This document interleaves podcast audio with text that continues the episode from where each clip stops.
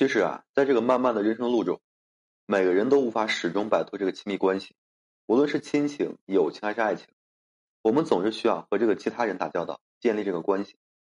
关系的建立呢，就是通过双方不断的接触，最主要的表现是互相麻烦，两人呢都帮助对方完成一些事情，这样的次数多了之后啊，自然而然呢就会建立起这个信任。有了这一层关系之后啊，两人今后的发展呢只有两条路，要么呢是关系啊越来越好。要么就是一方背叛导致决裂。成年人之间的关系啊，大多呢都是能维持就维持。可是，一旦面临背叛的问题，再难以割舍的情感，也需要狠心处理干净。所以说呢，在这个爱情中啊，假如说你爱的人背叛了你，你呢可以选择挽回，但是呢，在过程中不能选择卑微，因为背叛呢不等于说自身没有价值。在心理学中啊，有一个理论为这个金字塔理论。这个理论呢分为好几个层面，其中啊有一个层面叫做社交的需求。人呢是被需要的，这一点是毋庸置疑的。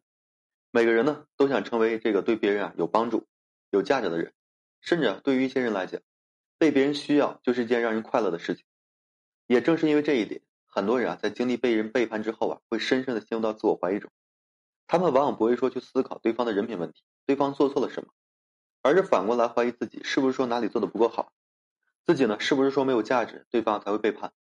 那么这个时候。很多人的选择就是低声下气的祈求别人和好，还会将自己的底线呢放得更低。但实际上呢，背叛并不等于你自身没有价值，也不等于你做的不够好，更不需要说你卑微的去挽回这段感情。谁都没有被抛弃别人的权利，背叛只能说明两人的缘分呢已经走到了尽头。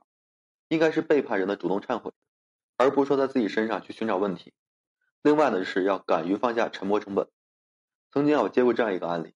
是一个女生呢，讲述自己老公背叛自己的过程。两人在高中的时候呢就已经在一起了，结婚了四年。就是在她刚刚得知自己怀孕了二胎不久啊，发现老公呢已经背叛她快两年的时间了。原本和睦美满的家庭被突如其来的背叛折腾的是一地鸡毛。考虑了几天之后啊，她决定打掉肚里的孩子，带着大宝和老公离婚。不仅没有挽回这段感情，还主动的脱离。老公最后是苦苦哀求她不要离婚，甚至呢发毒誓说。自己以后啊，再也不会和第三者来往，再也不会说背叛了。但是她并没有改变自己的心意，而是啊，坚持要离婚。她说呢，老公问了她一句话，让她的身体呢狠狠的颤栗了一下。她老公说呀：“你真的能够说放下我们这么多年的感情吗？你狠心孩子没有父亲吗？”她呢先是愣了一下，然后呢很快的回击道：“如果我现在不和你离婚，离我八十岁还有几十年的时间，到时候呢，我说不定被你背叛多少回了。”这个问题啊，确实是遭遇背叛之后的一个真实写照。两人呢，已经确立这个亲密关系啊这么多年了，已经在一起相处了这么长的时间，那么这个时候的沉默成本已经足够大了。真的说能够做到不去挽回对方吗？其实呢，这个问题啊很好回答。很多人在生命前进的过程中，都喜欢怀念过去，都喜欢说回头看看，而忘记了我们还可以向前看。所以呢，当你卑微的想要去挽留对方的时候，不妨静下心来好好想一想，在现有的时间长度对比下，把未来和现在做对比。已经付出的沉没成本就已经不再那么重要，与此同时呢，对方会显得不那么值得了。可以回头看，但是啊，不可以往回走，更不能说将已经离开的人拉回来。在感情中逆行的人需要负全责的。再者呢，就是要将精力啊留给值得的人。人们常说啊，失去之后呢才会懂得珍惜，拥有的时候呢反而会觉得这段感情无足轻重。这句话在某些人的身上确实啊有可能是正确的，在拥有对方的时候呢觉得不过如此。只有说，当失去的时候，才意识到对方对于自己来说呢是那么的重要，甚至还有一种情况是不甘心，不甘心这段感情啊就这样结束了，不甘心自己以失败者的方式呢去退场。其实呢，这些心理活动啊，完全是自己的自我感动。前段时间呢，有个咨询我的女性朋友给我分享了一个真实的故事，说一个女人呢发现自己的老公背叛之后，她苦苦哀求对方，卑微的祈求对方不要和她离婚，只求两个人呢可以说安安分分过日子，以前发生过的事情呢既往不咎。她的老公呢，玩心减退，相信了她说的话，就答应了。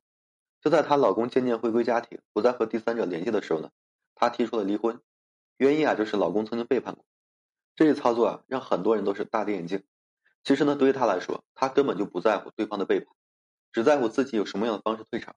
至于呢，当失去对方呀，才学会珍惜的情况，只能说两人的关系，两个人的爱呢还不够深。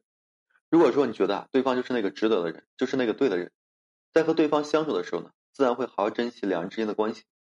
一生当中呢，可能你会遇到很多人，但是啊，遇见这些人的时候，仍旧是在和自己打交道。建立完亲密关系之后啊，不妨将更多的时间呢花在自己身上。与其说卑微的去挽回一个走的人，不如说期待遇见下一个更好的人。从这个层面来讲，一个背叛了的人，就算是在，也不要去挽回了。每个人呢都是一个独立的个体，人和人之间的关系啊，依靠的是互相吸引，依靠的是价值观念的牵连，而不是说一方的讨好和挽回。就算卑微的挽回对方之后吧，很多时候呢，两人的感情呢也不会长久。就像那句话说的，如果你喜欢一只蝴蝶，不要去追寻它，而去种些花草。等到春天的时候呢，就算它不来，也会有其他的蝴蝶向你飞来。好了，今天呢就跟大家分享这些。如果说你现在正面临婚姻、情感挽回一些问题困惑，不知如何解决处理的话，就添加个人微信，在每期的简介上面有问题我帮助各位去分析解答。